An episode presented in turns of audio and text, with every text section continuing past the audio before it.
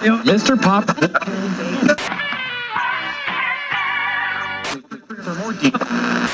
If men swoon when I walk in a bar, look, they're only human.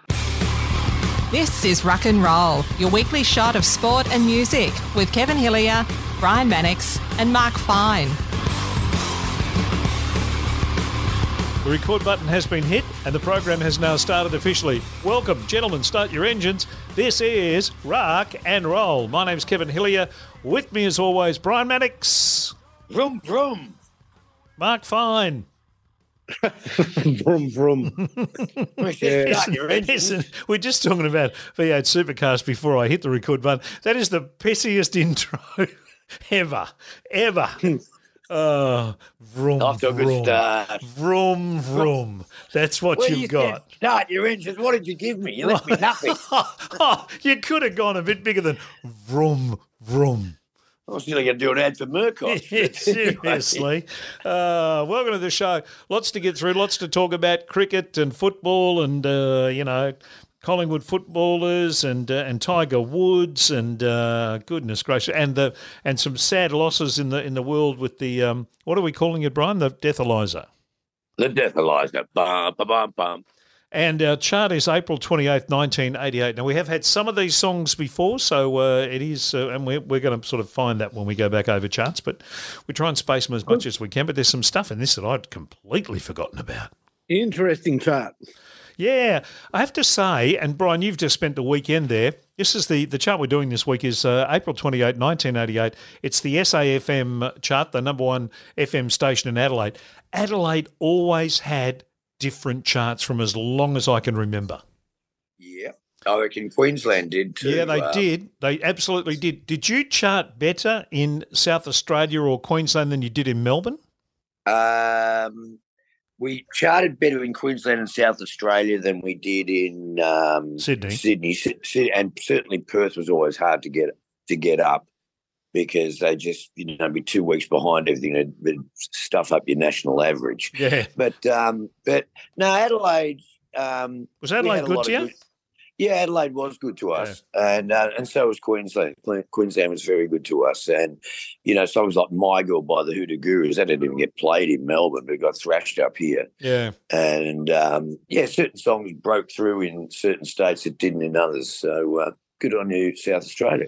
Weird, weird, weird. Now, finally, uh, w- welcome and uh, how are things at uh, Lenny's Farm Fids in North Caulfield? Things going well? Yeah, I mean, you know, the hot weather, we're not a hot weather store, but we did okay. So, oh, well, hasn't been too hot, but I'd prefer it to cool down. Now, your, your longer trading hours of uh, shrink, you're shrinking them back again now because daylight savings yeah, about to yeah, expire. just, just go back to normal now and all good, all good. no um, complaints from the small business owner. Shit, what's happened to Australia? Oh no, I, I will say this: you know, the rising price of food's squeezing everybody, and you know, I've had to put anything that I make, all the meals and soups, I've kept the same price. I've worn it, but everything I buy in's gone up. You know, when people are they're starting to buckle. I'm telling you, Oh, no, it's, hurt- it's hurting. It, it's, it's Yeah, hurting. It really is hurting everywhere.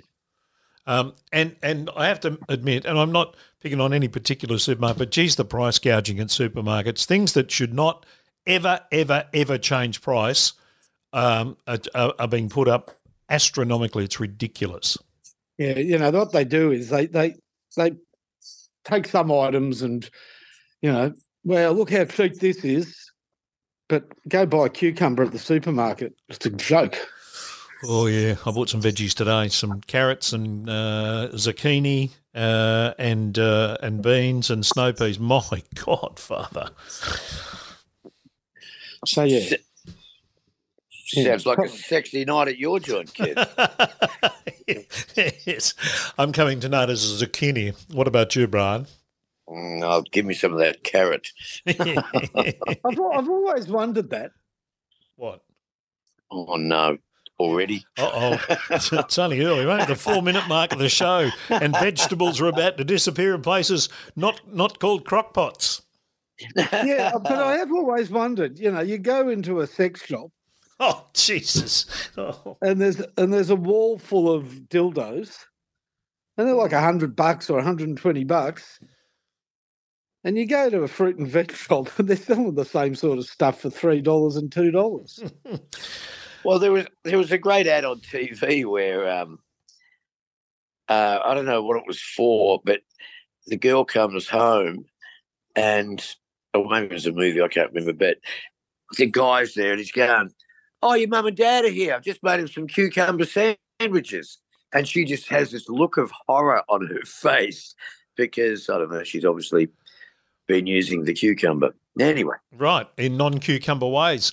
Um, which funny you should mention that because this is, uh, and Brian will, will get this more than anyone else, but I've been sent by one of Brian's good friends um, a photo a couple of times in the last few days of Brian in uh, I don't know I don't know what sort of condition you're in, but in front of you is all these condiments. It wasn't. Things. It wasn't Brian. It was a chimpanzee. No, no, no, no. This is. This, we're going to get to that in a minute. Um, of a uh, of a about an eight foot uh, an eight foot about an, an eight inch corn cob that apparently has caused oh, some some dreadful consternation. Look, they do they do terrible things to me. Um, when you get pissed. Me, they bought me. No, no, look. They just want to set up my joints so that I look like the biggest deviant going. Well, they're going well. So, well, they um they bought me a a started off with they bought me a dick pump. Now, fortunately, I have never taken the dick pump out of its packet, so it's never That's been used. But it's it's but it was in the guest room, and then when Maxie War and Simone come up, they come out, they go, What's with the dick pump? And I'm going, Oh, God help us. Said, Look, it's not been opened. And then. Is that, is that in me, case you get a flat? well, I guess so. I guess I don't know. I'm not really au fait with said dick pump. You can't exactly uh, call the RAC view finding. I mean, you know, it's not. It's, but, but but then they bought me a candle shaped like a penis, which Becky insisted on lighting up the other night. And then when it went out, you got little Ella, who's nearly three, running around with his dick in her hand. It's like, oh my God. And then um, the topper was Phil bought up some corny, looks like it's a dildo with a corn like texture. Look at your screens now, gents. And he's, yeah, there it is. And he sat, he's sat down on the couch and gone, oh, what's this? You got the side of the couch here, Mano. And it's like, no, nah, he just planted it there. Like, but, you know, there's a whole lot of people here. So I just look like I'm just a freaking deviant. But anyway, funny stuff. There you go. Right. So okay. that brings us to. Okay. now, this is it's just you know, a natural I, progression on this show. Absolutely. And, you know, like, you know, there's a lot of people very concerned about the environment. And, you know, and I think we've, I've made it clear that I'm a bit skeptical about the whole thing. And one of the things that they do about the environment is that, you know, one of the things you do to measure the environment is how many frogs you have. and if they say, and if they say, well, you know, if, you, if your frog population is down low, then they say, no, the environment's in all sorts of danger. But there's been an expose movie about the frogs, brought to you by the good people from Yoko's Pussy, who are branching out into film now. Mm. And it shows a, um, well, what's happened with a lot of the frogs, and I recommend people look at it, but the monkeys are raping the frogs. They're grabbing them, they're orally raping them. And um, I'd never seen anything quite like this before. But what was really funny, because it's at the zoo, is this monkey with a frog on his hand and doing disgusting things with a, at a furious pace, I might add. And you can hear all the kids going, Oh, what's he doing? And then mums go, He's raping that frog. And so, you know, this was hugely hilarious to me. And then apparently this is not just a once off event with the monkeys. There's an other footage of, you know, this has been going on for 20 years, maybe longer. And the monkeys are raping the frogs. And I think that is giving a false impression of where the environment is at because the monkeys are raping all the frogs. And I don't think the frog would be too well after what I saw. But I did send you guys the relevant information. What are your thoughts? Well, I mean, the it, it, it brings up the age-old question, of course: Uh oh. what came first, the monkey or the frog? Yes. oh, God. I'm tipping it was the monkey. Um, I'm tipping I it was the audience. Um, um, yeah, look, it, it was my favourite part of that video. Oh, was- was God. only a- and I don't even know if legally I'm allowed to watch it, but But the funny part is, like, it's only a young chimpanzee, so it's quite a cute little baby chimp. And then a bigger chimp comes, and the, and the, the little chimp scoops up the frog and runs away. Well, you're not having my frog. I thought and, and takes it, puts it underneath his uh, mattress in his bedroom. That's that's usually where young chimpanzees put their little pieces of adornment, isn't it? Yeah, that's right. And when I think in one of them, when the monkey walks off, he's still got the frog hanging off him, and it's like, oh Jesus! so anyway, the environment isn't as bad as what we thought because uh, monkeys are raping frogs, and Right. uh, that's that's having a direct impact on our um, research. And was the narration done by David Attenborough as in the? Uh, I, I- I'll, I'll tell you, the honest God truth, Brian, I have not watched it. No, I, I just, I'm, I just, uh, I was, I was when I was talking to you earlier today, and you said I'll send it to you. My wife was in the room, and the look on her face when, when, because she could hear what you and I were talking about. The look on her face. I thought, if I watch that video, I will, I will live to regret watching that video for a number of reasons. One of be obviously just watching it anyway.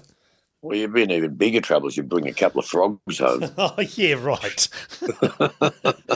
Where we going? Look, look, look, I'm, I'm. It's pretty grainy footage. I'm not sure it was a frog. Could it have been a Collingwood footballer? No, it, was, it could have been a toad. It- Well, if it was a cane toad, you could rub its back and get shit faced Oh, at the same time. yeah, that stuff on Ah. their back. That that oh, they're they're nasty pieces of. Yeah, or think about the content. stuff in their mouth. Uh, no, Anyway. thanks. Anyway, Alright. all right. So we uh, we done with the David Attenborough now. We're moving on. Yeah, and it's here where the monkeys and the frogs come together. Yeah, right, go on. Thank you. Um, next week on the no, uh, well, well, let's let's talk about sport. My God Almighty, what uh, the cricket? Um, now, I had to, I actually had to tell Brian today what happened in the cricket because he missed it. And if you blinked twice, you would have missed the entire Australian second innings. Finey, Well, first of all, I want to start. Brian, did you watch the first innings? Um, I believe my mate with the jumper went pretty good, made about 80. He He was great. He was. Very unlucky, and he went out to one of the great catches. Was a good catch, wasn't it? Yeah. Yeah, Rahul, uh, I think it was who dived to his Yeah, yeah, yeah. right. Yeah, One-handed screamer. good catch. I want to tell you a story, Brian. I used to go to footy with a guy called Gary. He's a lovely bloke, but very early in Stewart Loewe's career, like five games in, Gary planted his flag and said, "This bloke's no good. He can't kick." and then for the rest of his career, no matter what Stewart Loewe did, and I'm telling you, Stewart Loewe was a bloody champion. I mean, at one Yeah. stage, at one stage, he held the record for most marks in the AFL, and that those weren't the days when they tripped the ball around for a mark. no, You know, he was he, every mark he took was hard earned, and Yeah. he corrected his kicking as well. He kicked over seventy-five goals in a season once, or maybe seventy-three. Um, and he was one of St Kilda's greatest ever players. I mean, he's a he was a brilliant player, Stewart Loewe. But no matter what he did, Gary would always go, "Oh, anybody could have kicked five. He was on no one." because he he planted his flag and he just would not back down off that hill. And in the end, everybody, you know, this we we all Gary was one of the original animal enclosure members, you know, all right. Yep. But we all thought he was bloody an idiot, to be honest. Um, well, now I'm telling you, you look at Khawaja's record, and you look at that Australian team and how fit they're going, and Mm. he's really one of the first picked. I mean, he's you've got to have him in that side. How many did he make in the second innings, just out of interest? Six. So here we go six. But Six. Okay. Yeah, That, But- that's more that's more true to form for him. No, but, it's uh, not. Yeah. No, his last two years, Look. Brian, have been un- uh, unbelievably good. all right. So Well, I've decided it's time I'll- to I- address. It's a time to address the elephant in the room. Righto. If his name was Doug McKenzie, would you hate him so much? I'd hate him more because Doug McKenzie owes me twenty bucks from 1960s. and I haven't got it back. Um, That's a very. I, That's a clever answer. It's every time. Every time I watch him, he does nothing. And then you know when I don't you're watch him, problem. he makes seventy. well, maybe I'm the problem. And but I do agree with you that you know I have stuck my flag in this camp, and there are more and more people just bombarding me. If he makes a score, my text machine goes berserk. So I- I- maybe I, need to ease one- up on him. Yeah, yeah. Half of Skyways International does, and now everybody gets into me over Khawaja when It's he all makes right, a Brian, run. because I get the I get the spillover from what you can't take on your. Um, uh, uh, they, they- they text me. No, look, I know um, at the start he was inconsistent. At the start he didn't seem like he fat, but then he found his place in the team. And uh, by Jesus, uh, you're right, Finey. When you stack him up against all the other blokes in the team at the moment, he is, if not first pick, bloody close to. Well, you know, I mean, they they got. I mean, Warner's surely that's with the injury. He's gone back to Australia. Surely that's his last test. You would think so. Has a fractured elbow from Eh. all reports, A hairline Eh. fracture of the elbow. Didn't he make 200 about two innings ago? Oh, on the Boxing Day test, he made 200, wasn't it? Yeah, but that's the only innings he's of any note he's made in about the last twenty. Um, Hmm. Yeah, I don't know if we've got much going around. I've been told the name to watch for the future of Australian cricket, hmm and I don't know who he's related to, but he is related to someone. I Mhm. think I'm not sure. Hang He's- on, I don't, I a don't know kid- anybody he's kid called- related to someone. Is a kid called Kellaway. From? I guess I don't know Victoria. I think he's a son of one of the Kellaways. The Oh, one of the one of the Richmond football I think so, but oh, okay. I'm, I've been told that he's the brightest batting prospect in the country. They're they're talking up the the um the boy from WA who not the one who who won the um the Big Bash, but Har- is it Hardie? Yeah, I don't know. I think they were talking about him being. I think the camp, the next Cam Green. He's. You know what? I, I've do- uh, someone needs to explain to me that squad we sent to India. Um, just puzzles the hell out of me because Starc and Green were both unavailable for at least the first test and then probably past that. Swepson was there for the first test and then was flying out before the second test and now flying back for the third test. And John- what they said about him, he can't be ready for the third test. Well, they're flying him back. Well, well, they said he, he went back to Australia to have a baby. I mean, first of all, first of all, who's the father? How did that happen? um, and then Hazlewood's uh, got niggling uh, hamstring injuries. He's coming home now, but he's been there for the first two tests and hasn't been able to be selected. Ashton Agar apparently has got such shithouse form in the nets that they actually flew a bloke from Australia out to go above him in the in the pecking order because his net form was so bad. Which I've never heard of before in my life. Neither have I. Even I was a good net bowler. Well, you know, uh, what are you what are you doing in that? Half the time they don't bowl off twenty two anyway. They bowl off about eighteen. Uh, they don't.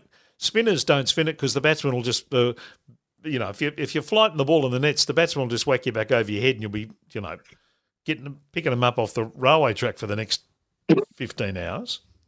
Yeah, So weird. it's it, and now it looks like Cameron Bancroft is going to be flown into India to play in the next test. Oh well, at least somebody can. Uh, well, that'll give us. So he's been flown in to fiddle with the ball. Has he? I don't. Well, apparently they opened the batting. He's the top uh, run scorer in the Sheffield Shield uh, for the season, so they reckon he'll get the uh, he'll get the jumper to go and take Warner's place. But then you know what they'll do? They probably won't play him, and they'll they'll open with Head. Um, Renshaw, who was supposedly injured, gets subbed in when Warner gets subbed out. and and he's going to be flown home because he went so badly. Well, he's going to be flown home because I think he had a hamstring injury of some description prior to the Yeah. selection of this test. They said he wouldn't be considered. Then next minute he's the concussion sub. Yeah, Meanwhile, there's there's got to be there's got to be players sitting in Australia who, you know, whether it's Marcus Harris or uh, you know whoever it is. Um, goodness me, Maybe a monkey with the frog. Could be. Um, I you, you know who they should. You know who they should fly. Who? I've got two or three kids who work for me in the shop. They should fly them over. yeah, and do. Well, I'll tell you one thing: they won't sweep for love nor money. Uh, reverse, normal, you name it. They won't do it. Uh, what it was seven, six or seven of our, our batsmen out in the second innings, reverse sweeping. Look, for sweep. They shot by Cummins? That was a captain's. That was a captain's knock first ball. Oh yeah, he's trying to swipe it over, uh, you know, mid wicket. Uh, the ball's taken, it hit middle stump, didn't it? It was a joke.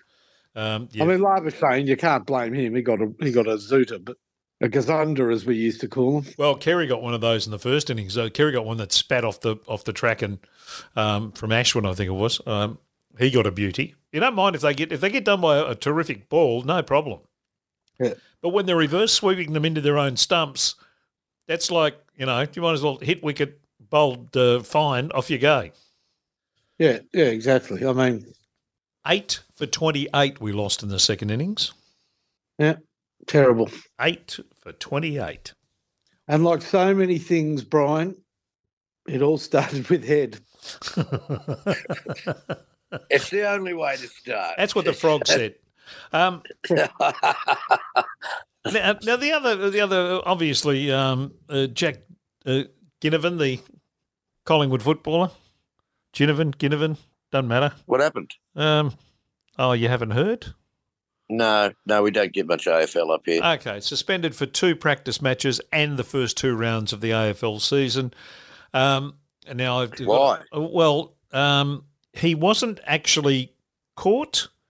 He, I think, He was, fi- you know, he was filmed. Yeah, he was filmed, and then that, uh, from what I can gather from the story I read, there was some the person who filmed uh, in a toilet at Torquay.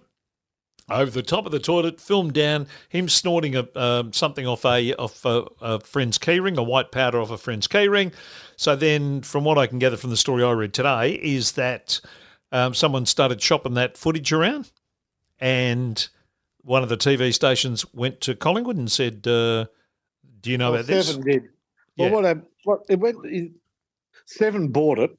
Oh, they did buy it. Okay. Yeah. And Seven, of course, have a relationship with Collingwood that would transcend normal practice.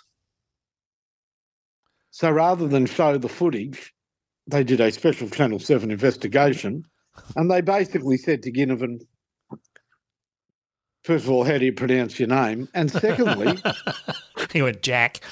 yeah, no, we meant your surname, And you dickhead. secondly, secondly, they said, look, um, uh, full confession, because we've got the footage. So he confessed on, on air, Yep. didn't say what the substance was, Now, they Said have he was- said, though, haven't they? It's ketamine or something. Ketamine. ketamine. Ketamine. Yeah, yeah. That's not good. That's not good for you, I don't think. Well, it's not. It's not. I It's doubt drug. something used to. I doubt something used to tranquilise horses as part of a pre-season. Yeah, didn't didn't they used to? The French used to use that if they were going to chop your leg off or something. It was like an anaesthetic or something. Or was that? It's what they use. It's what they use Yeah, to it is an tranquilise. anaesthetic. Yeah. It's what they use to put horses to sleep. But apparently, on humans, it's it's wonderful fun. So Well, the- before they got the they got the footage of him in the toilet. Was he was he hung like a horse, or is that why he would be? no, taking no, no, off? no, they no. Apparently, he left the Lawn Hotel and was trying to hitch a ride to Moonee Valley, and he, he wanted to run. He wanted to run. no, uh, no, no. Anyhow, anyhow. But but what is not questionable, but what is interesting, and I guess he's lucky, I guess, is the unusual or the ex, the fortunate relationship between Seven and Collingwood. Now you're, Because of course- you're saying the Brownes? Is this the Browne relationship you're Yeah, yeah, about? yeah, Because Tom Browne did the story. Yep. Um, And his dad's the You know. president of Collingwood. and yeah, so look, they didn't bury it. They certainly didn't bury the story, but they buried the footage. Well, look, it doesn't really matter. You don't need the footage. Apparently, the footage kid was pretty ordinary from what I've I read. It's very grainy, and he isn't actually. It's and it's taken above. You can't. You don't actually see his face. Yeah, so I mean, the, the kid's been set up. Um, it was after their training camp. They had a day off, but it's just ridiculous. Somebody, you know, you go to a pub with mates and you're doing drugs in the toilet. Um, certainly got four weeks for stupidity, if nothing else. Yeah, but correct. still, we'll move on. He'll move on, I guess. Yeah, well, just go. It just goes to show how far my star has fallen. I've been trying to get footage of me doing drugs in a cubicle on Channel Seven for months and months, and now they want me to pay them three hundred bucks to run it. It's like, gee whiz. Yeah. Goodness me! But what I Yeah, mean, uh, that, that could be a lead story. what Mannix? Rockstar, you know, 80s rock star caught not doing drugs. and, uh, and, and this, this, you try to cover your face and then doing this sort of Yeah. admission, admission to camera that you couldn't afford them or you, you know, they were Look, too times are tough. expensive. COVID's killed me. I just couldn't afford the coke anymore. Yeah, I've, Uh, I've fallen on hard times. I come to the toilet now, and I actually go to the toilet. I'm not Yeah, even or- stoned. Or, or 80s rock star caught snorting white powder, then in brackets, icing sugar. Yeah. in an in an attempt to keep up with mates.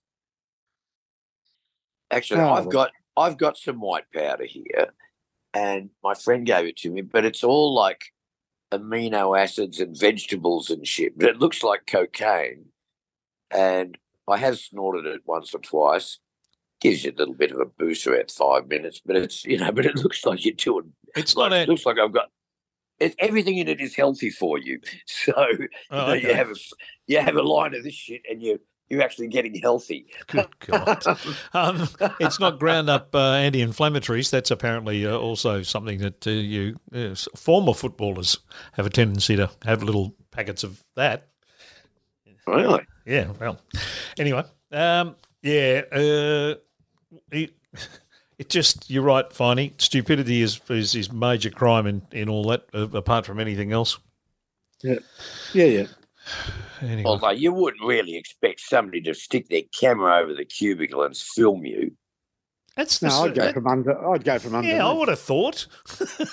I would have thought underneath far more, less, less, um, you know, less OH&S issues with the falling off.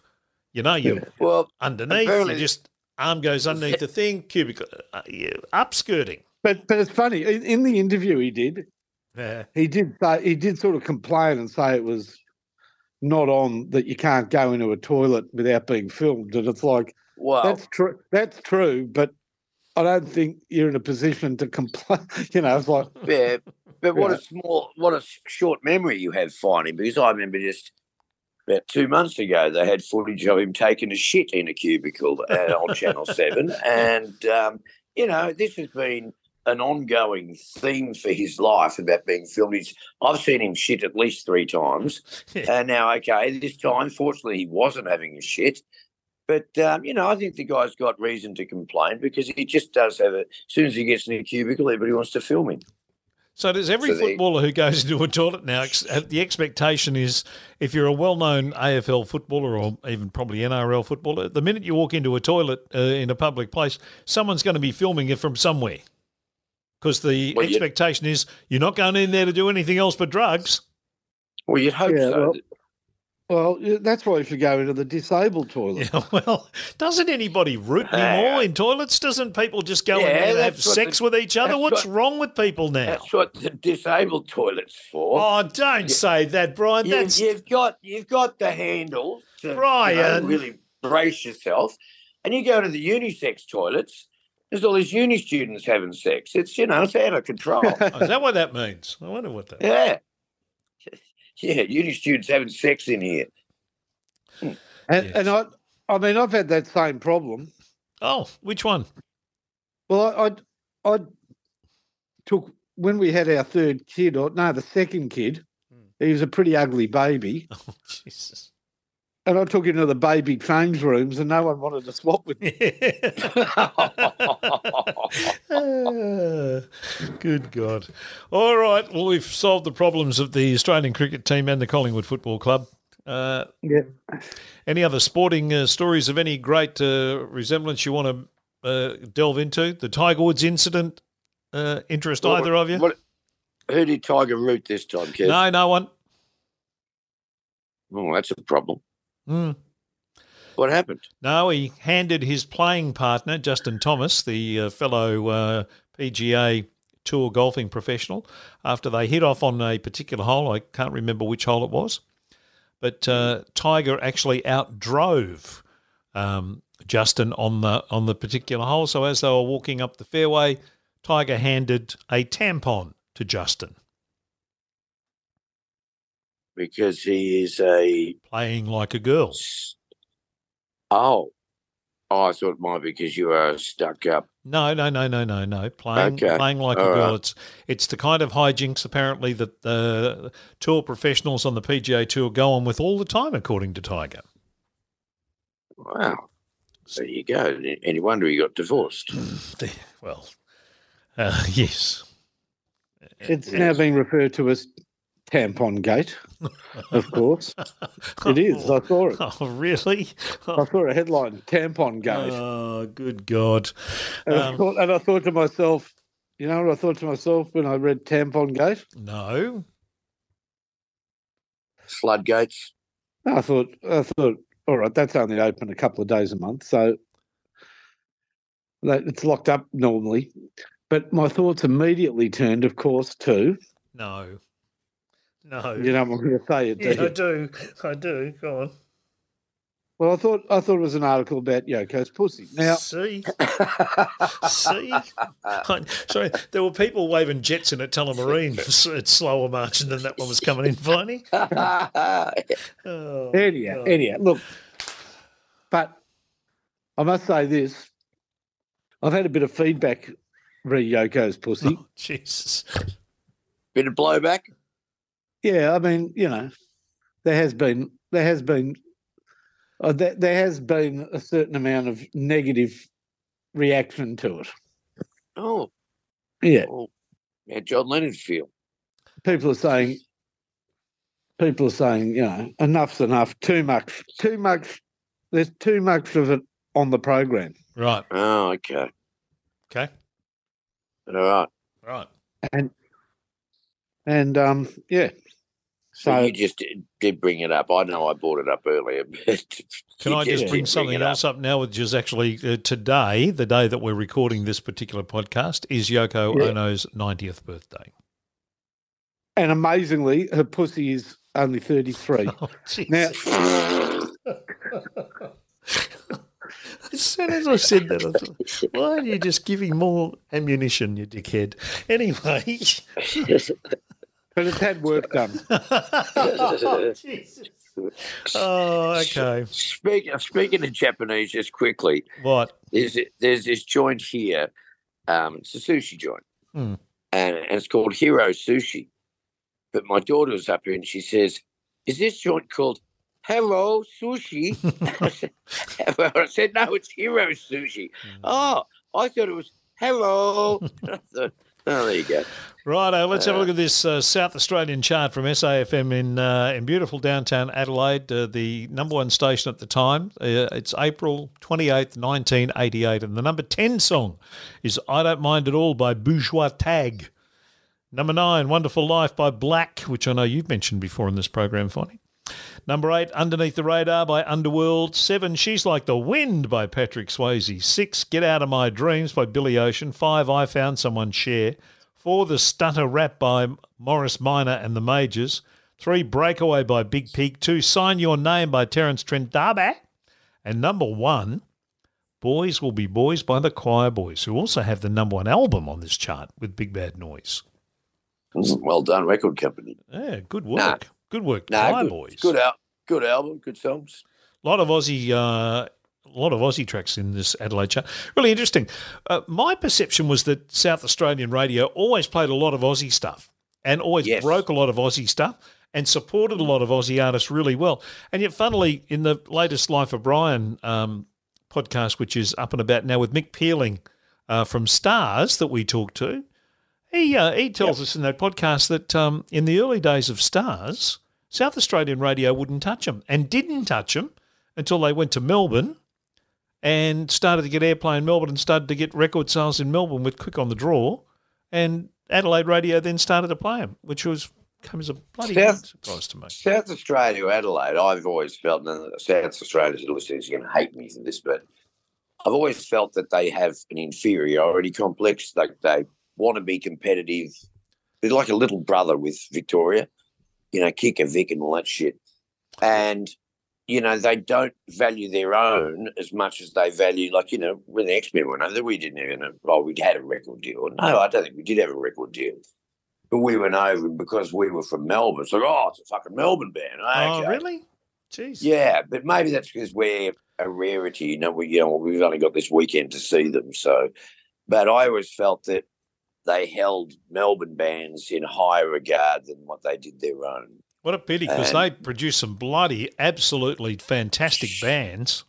Well, what do you got? The Angels, um, Chisel. Yep. Z- Ah. Zoot came out of there. Stars. Twilights came out of there.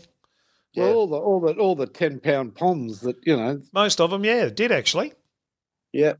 A lot came out of Sydney. The Easy Beats and and Jon English and those came out of Sydney. But Shorrock um, and and all you know, uh, all that all that crew, they all came out of South Australia. Yep. Well, that's it. They have Red no Gum? reason to have an inferiority. Well, let's not talk about Red Gum, shall we? I knew you'd, I knew you'd go with that one. Uh, you know, I'm going to have to put it on, roll it on Robbie after this. Remember when Age came out and John Schumann had left? They put on, a, they wrote a song about wearing a condom called "Roll It On Robbie." Oh my God, the Wiggles had more integrity. Hey, I like the Wiggles. The Oh, Wiggles. I like the Wiggles. I I actually had the, we had the Red Wiggle on one of our podcasts last week on our radio show as well. Oh, we, oh, Catalina, we had the Catalina manager on it. Oh, very good. Yeah. No, good on the Wiggles. They're good. They got two lots of Wiggles now.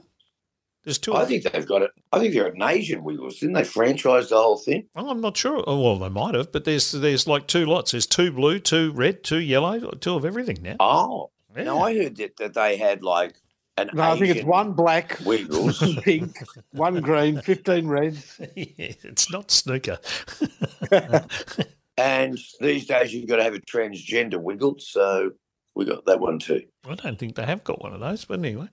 all right. No, give it time. Give it time. let's get to the uh, your thoughts on the uh, on the chart. Oh no, should I haven't done the Deathalyzer? Um, Oh, yes. hang on, you ready, Brian? What am I doing?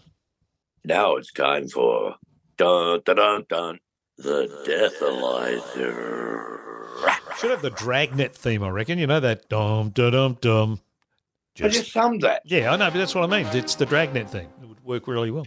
Oh, okay. Thank you. Okay. Shouldn't it be dun dun da da dun dun dun? That could be all right. Maybe Or a bit next of um, week. a bit of Deadly Nightshade. Remember the Deadly Nightshade music? No. Oh yeah, there was Deadly Nightshade music that that used to play on the telly. Now, uh, passing away this week in no particular order, Richard Belzer. That uh, name ring. a- Oh, he was good. yeah, he, he was was on- John Munch in in Yeah. Law and Order. Law and Order. Oh, I liked him. 78 he was. Um, and this is uh, the story I read today.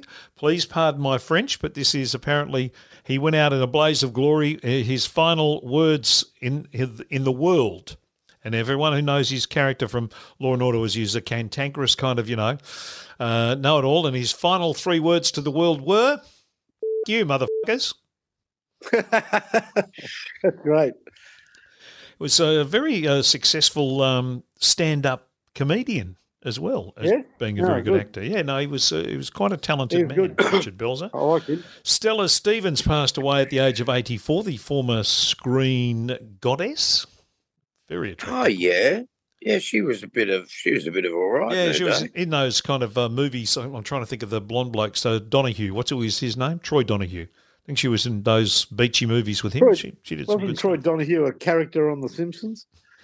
stuff. Um, There were- no, it's not Troy. It's who am I thinking yeah. of? Tab to Tab Hunter. no. Oh, what's his name? Donahue. Wasn't right? there an actor, Tab Hunter? Yeah, Yeah, absolutely. I knew a He few. Did. I, I knew a few blokes who were TAB hunters. yes. Uh, Raquel Welch passed away at the age of 82. One of Ah, the yeah. most beautiful, gorgeous, uh, absolutely stunning women of all time. who Yeah. made such classic movies like Fantastic Voyage, uh, Thirty Million Years thousand BC. BC. Yeah, Yeah. yeah, just, yeah. Bedazzled She, um, with Peter Cook and Dudley Moore. she wasn't really a very good actress. No, no, she wasn't. Oh, she, she, but She she was- looked great. she was a stunner. Absolutely. Yeah, she was. Absolutely. She was. And, uh, Sophia Loren only recently passed away. Yeah, so in the in the space in the space of a next, couple Brian? of, well in the space of a couple of months, Gina Lola Lovely. Sophia Loren, and Raquel Welch have all passed away. Apparently, If I was Marilyn Bridget, Monroe- but if I was Marilyn Bridget Monroe. Bardot, I'd, if I was Bridget Bardot, I'd, I'd get a food taster. Yeah, yeah absolutely. Because she'd be the Bridget would be in her nineties now. Apparently Marilyn Monroe and Audrey Hepburn aren't well either. Thanks very much, Brian. And uh, in the Australian music scene, Hans Poulsen passed away at the age of 77. I like Hans Poulsen. He was uh, regular on Uptight and uh, and Happening 70 back in that time. And he wrote a lot of songs. He had a couple of hits himself, Boom Shalala Low, and a couple of other ones. And he wrote, I think he wrote uh, one of Zoot's big hits, Monty and Me, and he wrote a couple of things for Farnham. Uh, the early sort of late 60s, early 70s Farnham stuff. Um, South Australian. uh, I'm not sure to be 100% honest, but I think you think you might be right. I reckon he's. Uh, I've got a feeling he's a South Australian. yeah, so yeah, me too. Another, But he always come on. there's uh, another one for you, South Australia. Yeah. up- he'd always come on uptight and um, and uh, and happening seventy and, and look like the hippie who'd just come off the you know the Nimbin farm and uh, it was just he was really a, a very engaging performer. So it's sad to see him pass at the age of seventy seven. All right, the chart. Let's get to the chart, boys. Oh, fucking. Slim This- slim pickings in this one, I reckon. Oh, there's a few good ones. Yeah, a few good ones. I've No, good ones. I've exclusively made my good ones Australian. Yep. Because I think they are the uh, the outstanding sort of half a dozen songs on the chart. Yep. And uh, yeah, the bad ones, well, by Jesus, they are some bad ones. All right, Finey. What have we got at three? All right, let's go with the bad one first. Yes. Now, I've got to say, I, I, I can't remember ever hearing this song. Okay. I, I, I've never, now, which means either the following I've got selective memory loss, yeah. early onset dementia, or I'm just lucky that I never actually fucking heard it. Now- you, you know what? You can have all three of those. Yeah. And still be eligible to do this podcast. yes, ex- yeah. Well, that's true. Look at Brian. Um, So, Who is this? so this song has something in it that I've never ever heard in a song before. It just shows how fucking quickly it was put together, how lazily it was made, and how disgusting it is that anybody ever made a cent out of it. yeah. So it's obviously cashing in on the popularity of the TV series Alf. Ah, yeah, yeah, yeah. And it's called Stuck on Earth by Alf. And what they do is they play a generic, what would now be considered almost a piss take backbeat rap beat to it. You know, now it'd just be you'd, you'd hear that you'd think, all right, this is just a joke. You know, somebody somebody parodying and anyhow. Yeah. There's a bit of singing in the chorus. Well, it's just Alf or whoever voices Alf just saying a few things, but most of the song, I think, are just um, sound bites from the program. Yep. And the embarrassing thing about it is nobody fucking bothered to crop the laugh track. Yeah, it's I've very, never heard- very sloppy. I've- I've never heard a laugh track from a TV show in a song. No, I can't like, remember it. No, it's a good point. It's just it's it's like it was somebody got like a present for Christmas K-tel music editor and didn't know how to use it very well. It's it's a, it's it's you know, I mean, it's a it's a parody song or a comedy song or whatever. Well, there's been a million of those, but I don't think there's ever been one as sh- shabbily made as this one. Oh, I do. So- it's not even even the lines they use. They're not funny. Correct. It's just like they watch one episode and just quickly, quickly, we need a song. Yeah. What time is it? What time is it? Four o'clock. I told them I'd have one by four thirty.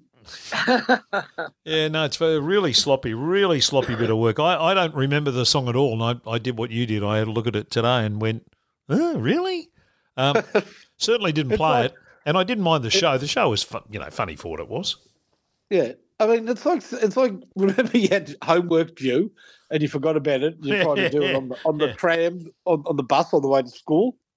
Like you know, Well, this sounds like as he was editing, his best mate was punching him in the in the shoulder all the time and making him miss the edit points. yeah, quick, quick. We've got 20 minutes to make a song, but Yeah. of course, that was enough for South Australia to ran. Yeah, I'm not sure that I don't remember ever ever ever seeing it on a Melbourne chart. Correct. Well, then again, serial killing was big in South Australia, so should we be surprised? And let's not forget about the animals at the zoo that got raped. Correct. All right. Yeah, Thank they you. got a history. Thank That you. monkey, Hey, Thank you, David monkey Attenborough. Monkey- monkeys involved. started in South Australia. Oh, I'm sure the monkeys were involved. You know, even if they weren't invited, they'd invite themselves. They're animals, those things. You see the monkeys desperately banging on the amphibian display. yeah, oh, yeah, You know. Now, Micky Dolenz never behaved like this. No, It's different monkeys. I've never once seen Davy Jones or Mike Nesmith with a frog hanging off their eight day. No. So, All right. well done. So num- to the number human three, monkeys. good. Number three, good. Yep. You're right. There are a few songs that we've done before, so I've left them out. Um, I definitely like "Wonderful Life." Yep. I've mentioned that before. I think we've all mentioned "Underneath the Radar" Yes.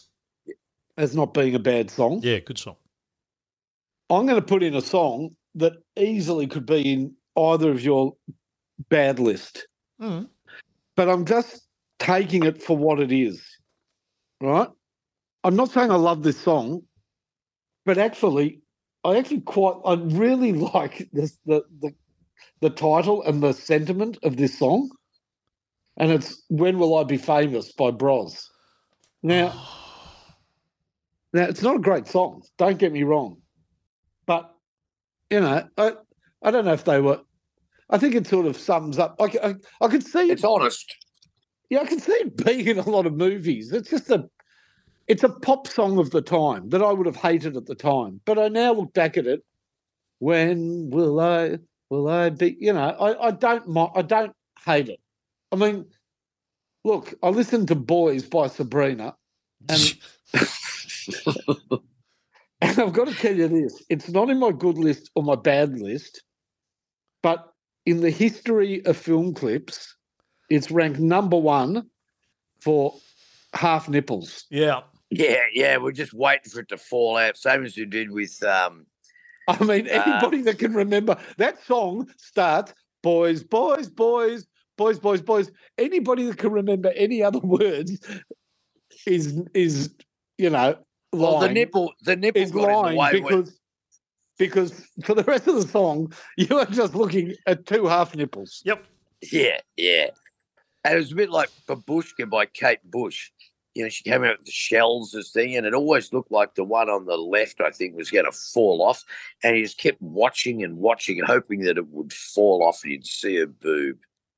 I'm Well, going to say that. I'm going to say I, I learnt fractions from that film clip. A half plus a quarter divided by two. Equals I'm a sure- nipple. Yeah, I'm sure it got to one eventually, but anyhow, so a special, a special mention for Sabrina. yes. Fair Yeah. enough. Fair enough. All right, Brian. What do you got? Well, for good, Mm. I'll go uh, for the number one song. I'll go for uh, the Choir Boys. Boys will be boys. Pretty good lyric. It's rocking. Um, you know, it sounds like Australia.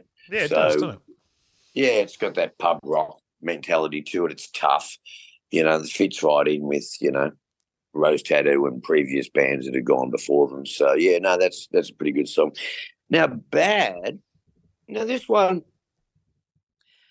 I don't know. They're called the Christians, and Yep. um, yeah. Now, as a Christian, you're supposed to treat others as you'd like to be treated yourself. To love your fellow man. Well, I don't know. They've got the message wrong when, by putting this one out, but um, it's it's pretty shit house. But I will acknowledge that the the guy singing Gary the Christian. main thing. Well, he's terrific. It's just a shit song. What do you mean he's terrific? Um, he sounds like he needs a butt of menthol. I kind of like that though. It's got that sort Loud of whispering. black Al Green sort of vibe going. Yeah, yeah, sort of. Yeah, no. So anyway, Black yeah, Al but- Green. What colour was Al Green? Well, I always, just, I, I always assumed he was green. Black So, so Green. just on the Chris, on the Christians, Black Al Green. you know they were called the, they, they were called the they were called the Christians because they were three brothers with the surname Christian. Yeah. Uh, oh, I thought it, sounded, it was because the backing sounded sounded like they were getting attacked by lions. no, no, no. I, I thought when I first because I don't remember that song at all, to be honest. no, you shouldn't. Uh, well, well, I didn't know, nor the other three or four hit. They were massive in England. Apparently, they were Island Records. They were Island Records' biggest ever debut act, and Island Records had some pretty big acts on their label over the years. Um, Yeah.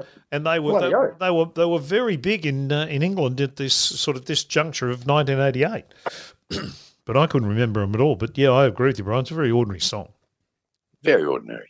The most ordinary ever written. Uh, I expect. I No, expect no, more no, from. I expect more from Christians. I'm sorry. yeah, well, uh, mine You know, very if you look, if you look, sorry, just but Yeah. if you look at um, "Monkey and Frog" by the Muslims down at number thirty-six, a much better song. Yeah. All right. Yeah, fair enough. Uh, Stuck on Earth gets a Guernsey for me too, finally, but I'm also going to add in the other rap song in this uh, and, and couple it up with Stuck on Earth, and that's the uh, the Stutter Rap by um, Morris Minor and the Majors. What? There Uh, yeah, Stutter. is no, one. There is one funny thing in it in that song Yeah, go on. in the chorus when they go, "We've been rapping since we were only n- n- n- n- thirteen. yes, uh, and then the you know the rapping is my bread and butter, uh, but it is difficult because I. s- s- s- yeah. Yeah, Uh, yeah. yes. So I've, I've I've coupled those two up as a as a pair because I think they deserve it. Though Alf is much worse than Morris Minor and the Majors, who actually were trying to be funny and and did actually elicit a bit of giggling at the very least. Um, and I too, like boys, will be boys, but I'll leave that one out, Brian. I'm going to go with um, our mates uh, INXS. I like Devil Inside. Always, always liked Devil Inside. Always thought it was a pretty good song. One of those Yeah. moody kind of commercial ones Not their that didn't best. Did. No, not their best, but not not But bad. but but but pretty good. Yeah, No, I. I agree. And you know, it sort of alludes to sex and shit, and you know, that's kind of what. and that was when Michael Mi- and that's when Michael was at his best when he was doing that stuff.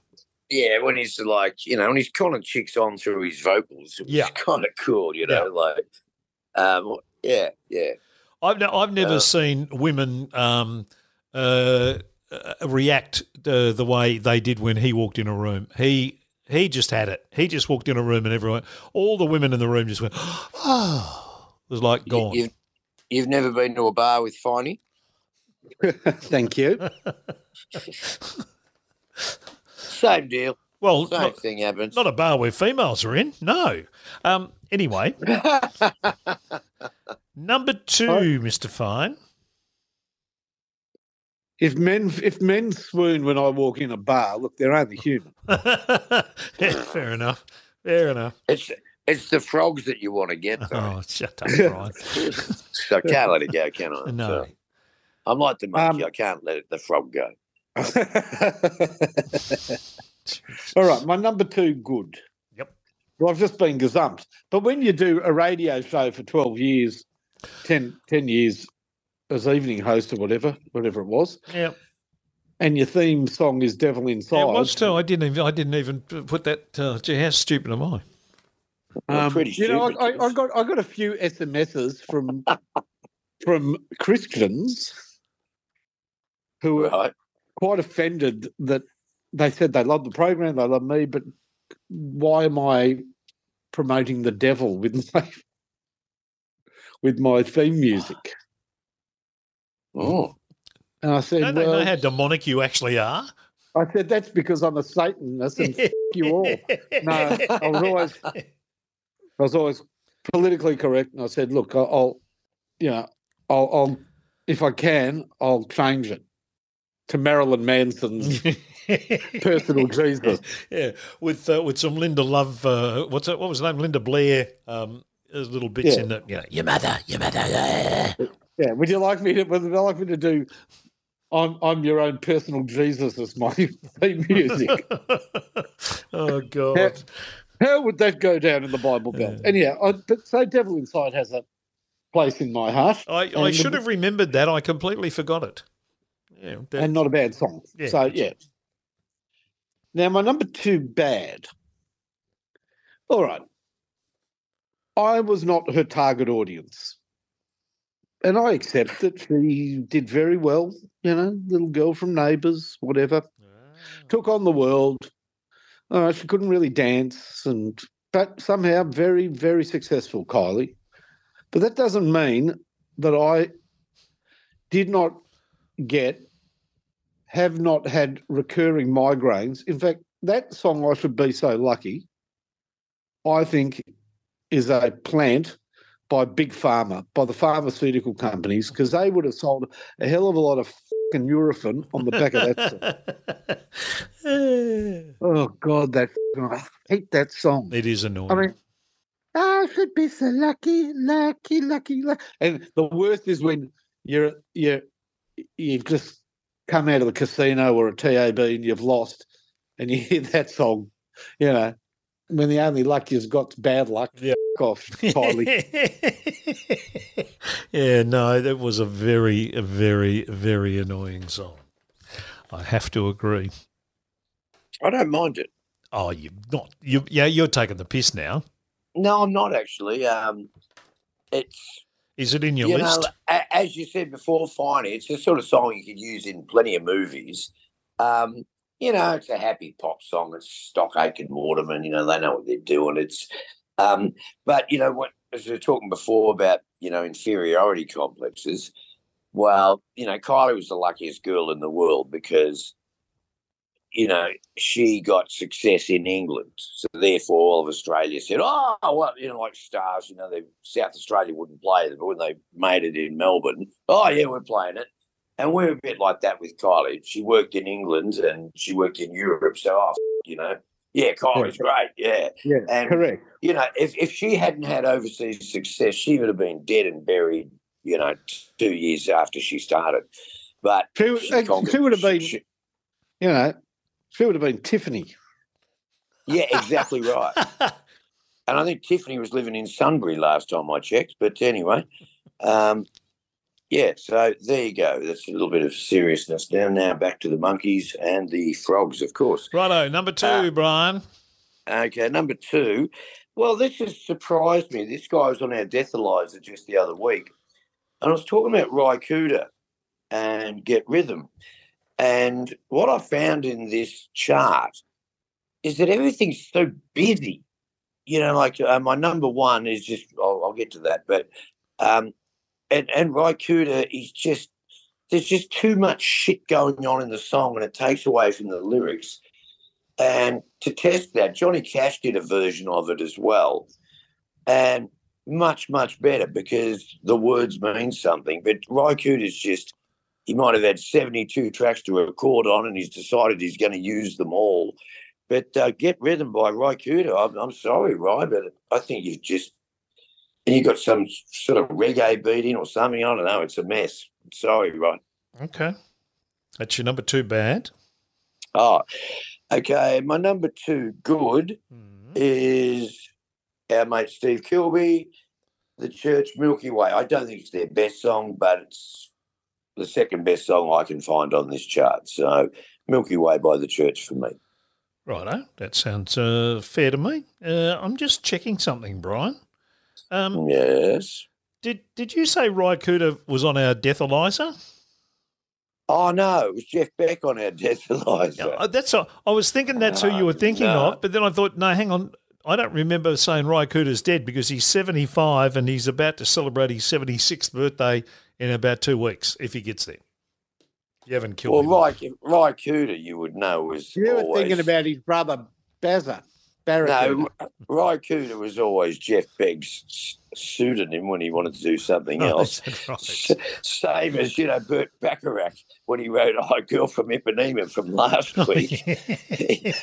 he changed his name to A couple of people said to me- A couple of people said to me that uh, the Bacharach, uh, in, it wasn't mentioned in the Bacharach will, but they were quickly running around seeing if they could get the royalties for the girl from Ipanema. Ipanema. Thank You're, goodness you're a roll. You're on a roll, Mannix. You're killing people Yeah. off, and now you they're writing songs they didn't write. Anyway, um, my Brian, Ma- Brian told me the Yes. inaccurate one. Oh God, my number two, uh, bad. Uh, look, I, it's the number two song on this chart. I just, I never warmed to this bloke. Really, I don't know why INXS picked him to be uh, to sing with him at one stage. I never quite got what Terence Trent D'Arby had to offer. I, it never kind of, I don't know, it never actually um, gelled with me. I heard, I heard some of the songs. I went, yeah, okay, but nothing ever to the point of the kind of adulation that he that he got around the place. I never quite got it. So, Cool. Sign your name by Terence Trent D'Arby is my number two. Uh, bad. It's kind of dinner music that you'd talk over with your girlfriend. Yeah, it's not. It's not terribly. Um, It's not like, shut up, everybody, I've got to hear this. No, Well, it's not- not, that at all. But you can be a you can be a quiet song and still you know I'm, I was listening to some stuff today and and uh, completely grab your attention because it's you know really really good. But this is kind of like it is. It's absolute background music, elevator music Yeah. almost. Well done, Terence. My number two. I'm going to go. I'm going to go with you with number two with the the church under the Milky Way because I've got one more song that I reckon's better than that one on on this chart. So that's as I said, I'm all Aussies. Um, so Oh, I reckon you and me might have the same number one. Yeah, I think we might. Wouldn't be at all surprised. But let's find out what Finey's got at number one because I've got to make sure I read the right ones here because at the t- at his number three on either side could be good or bad. But on the good side, Finey's got "When Will I Be Famous" by Bros and Devil Inside. On the bad side, he's got "Stuck on Earth" by Alf and "I Should Be So Lucky" by Kylie. So what's number one? Okay, so number one, first of all, I love the song. Secondly, I really love the artist. And third of all, fantastic film clip. So Sabrina's number one. Starring, starring, starring Yes, One of my favourite- completely. my favourite actors. Oh, here we go. And it's a great film clip. I love the song Get Rhythm. I love Ry Cooder. Oh, controversy. I love Harry Dean Stanton, who Ry Cooder would have obviously built a relationship with up four years earlier in Paris, Texas. Yep. Yeah, it was a good movie.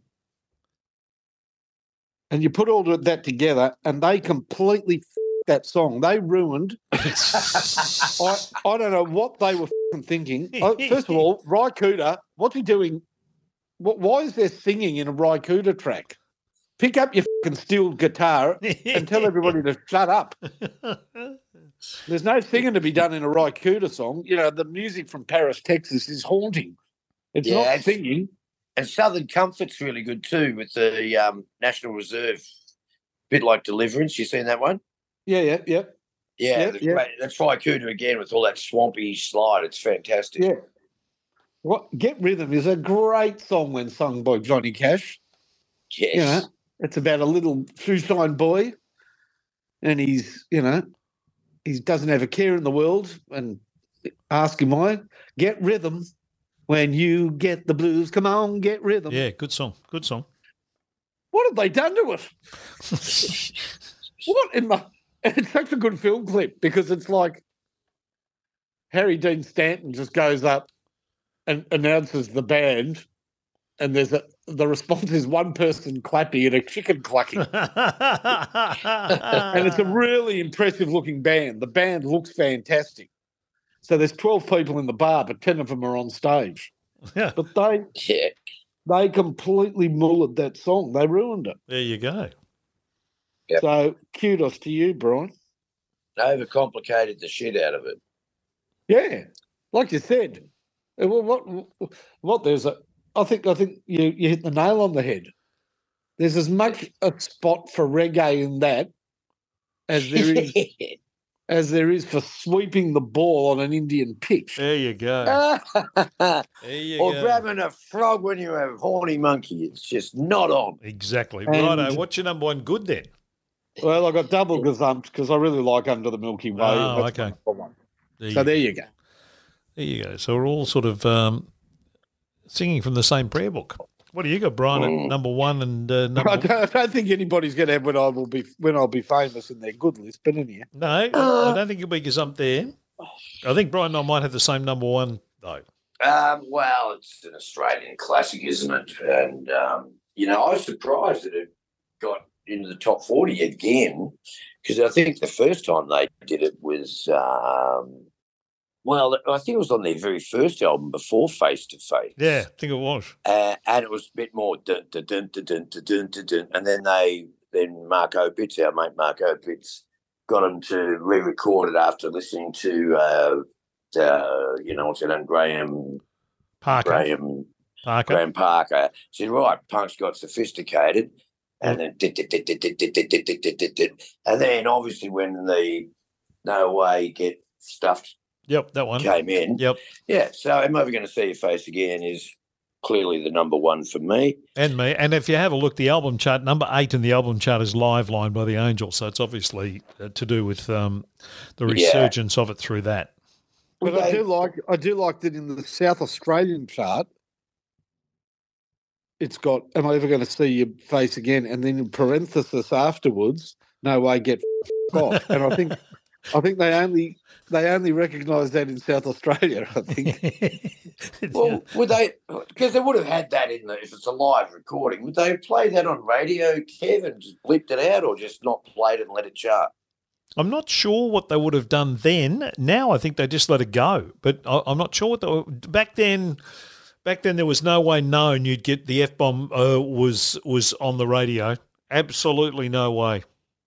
Yeah. I, I'm assuming they would have that they would have beeped it, or they would have edited it. And I can't see how you can edit it, so you would have had to have beeped it, or they would have Yeah. played the unbeeped version after ten o'clock at night. Ah, okay. It probably Well- it probably only would have been played after seven o'clock at night anyway. Um, so I'm assuming that after ten you play it unbeeped. Before ten, if you had it in a countdown or something, you'd probably be beeping it.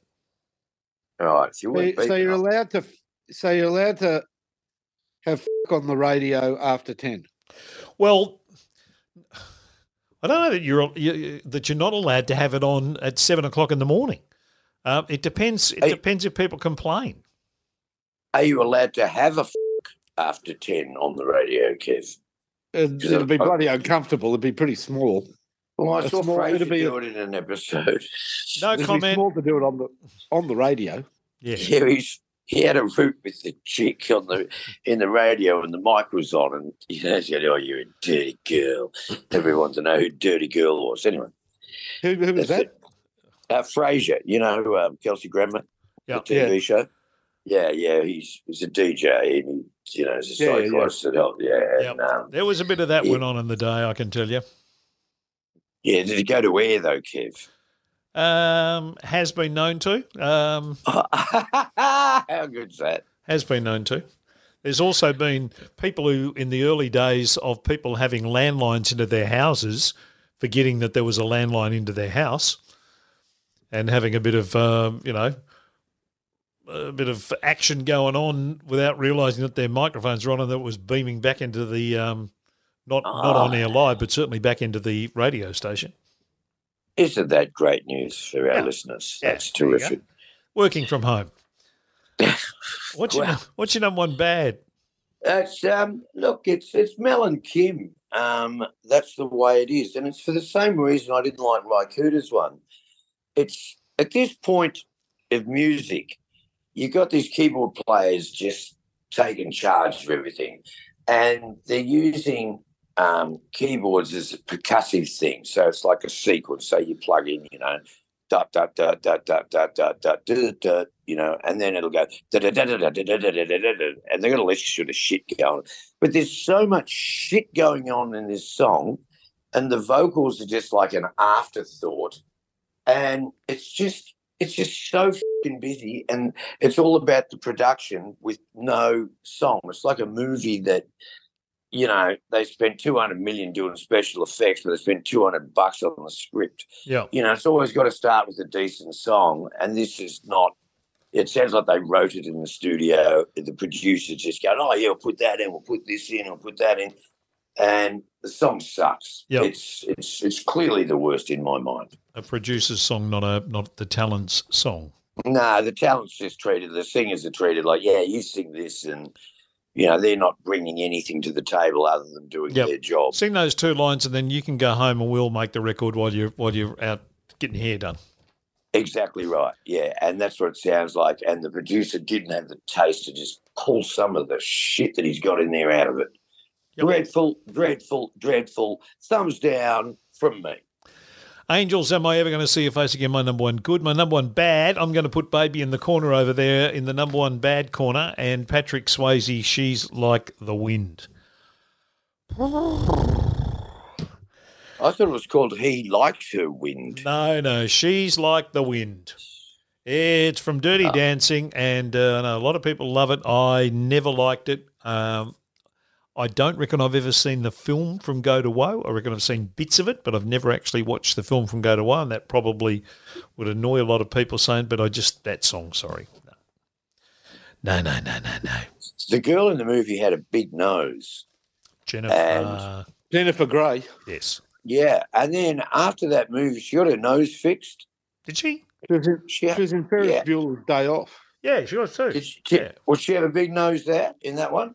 Can't remember. Because once she got her nose fixed, nobody hired her. Well, you know, Barbra Streisand is always the- everyone's always been fixated by Barbra Streisand's nose, and it.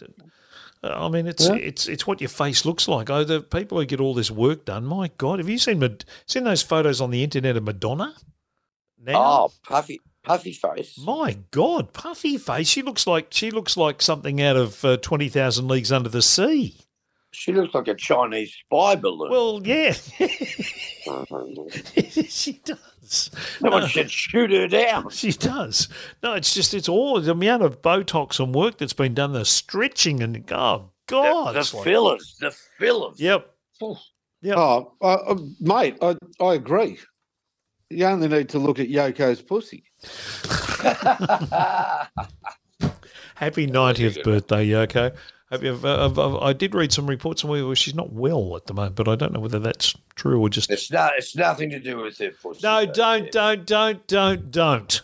Look, she, Don't. pussy's only thirty-three No, today. I'm muting you. I'm muting you. You're, Right. you're, you're being muted, uh, uh, and I'm saying farewell to you, Mannix, and uh, Well- and Finey to you as well. Good evening. She had a lovely. She, she had a lovely ring Right. Well, On her- next week. on Stay finger. tuned ne- next week for Britney's crack, which we'll be talking about in depth next week. Only. Because no, when people complain about Yoko's pussy, you've got to take it on board. Oh, okay. Yep. So no, we don't want to offend people. So no more Yoko's pussy. Britney's crack instead. Okay. Look forward to that Right. when we uh, when we speak again. You too. Good night. God bless. Take care. Now piss Oh. off. The Here comes a frog. All right, I'm Go set. away. Go away. bye bye. Bye bye, boys. You've just experienced rock and roll. Don't forget to follow us on Twitter and Facebook.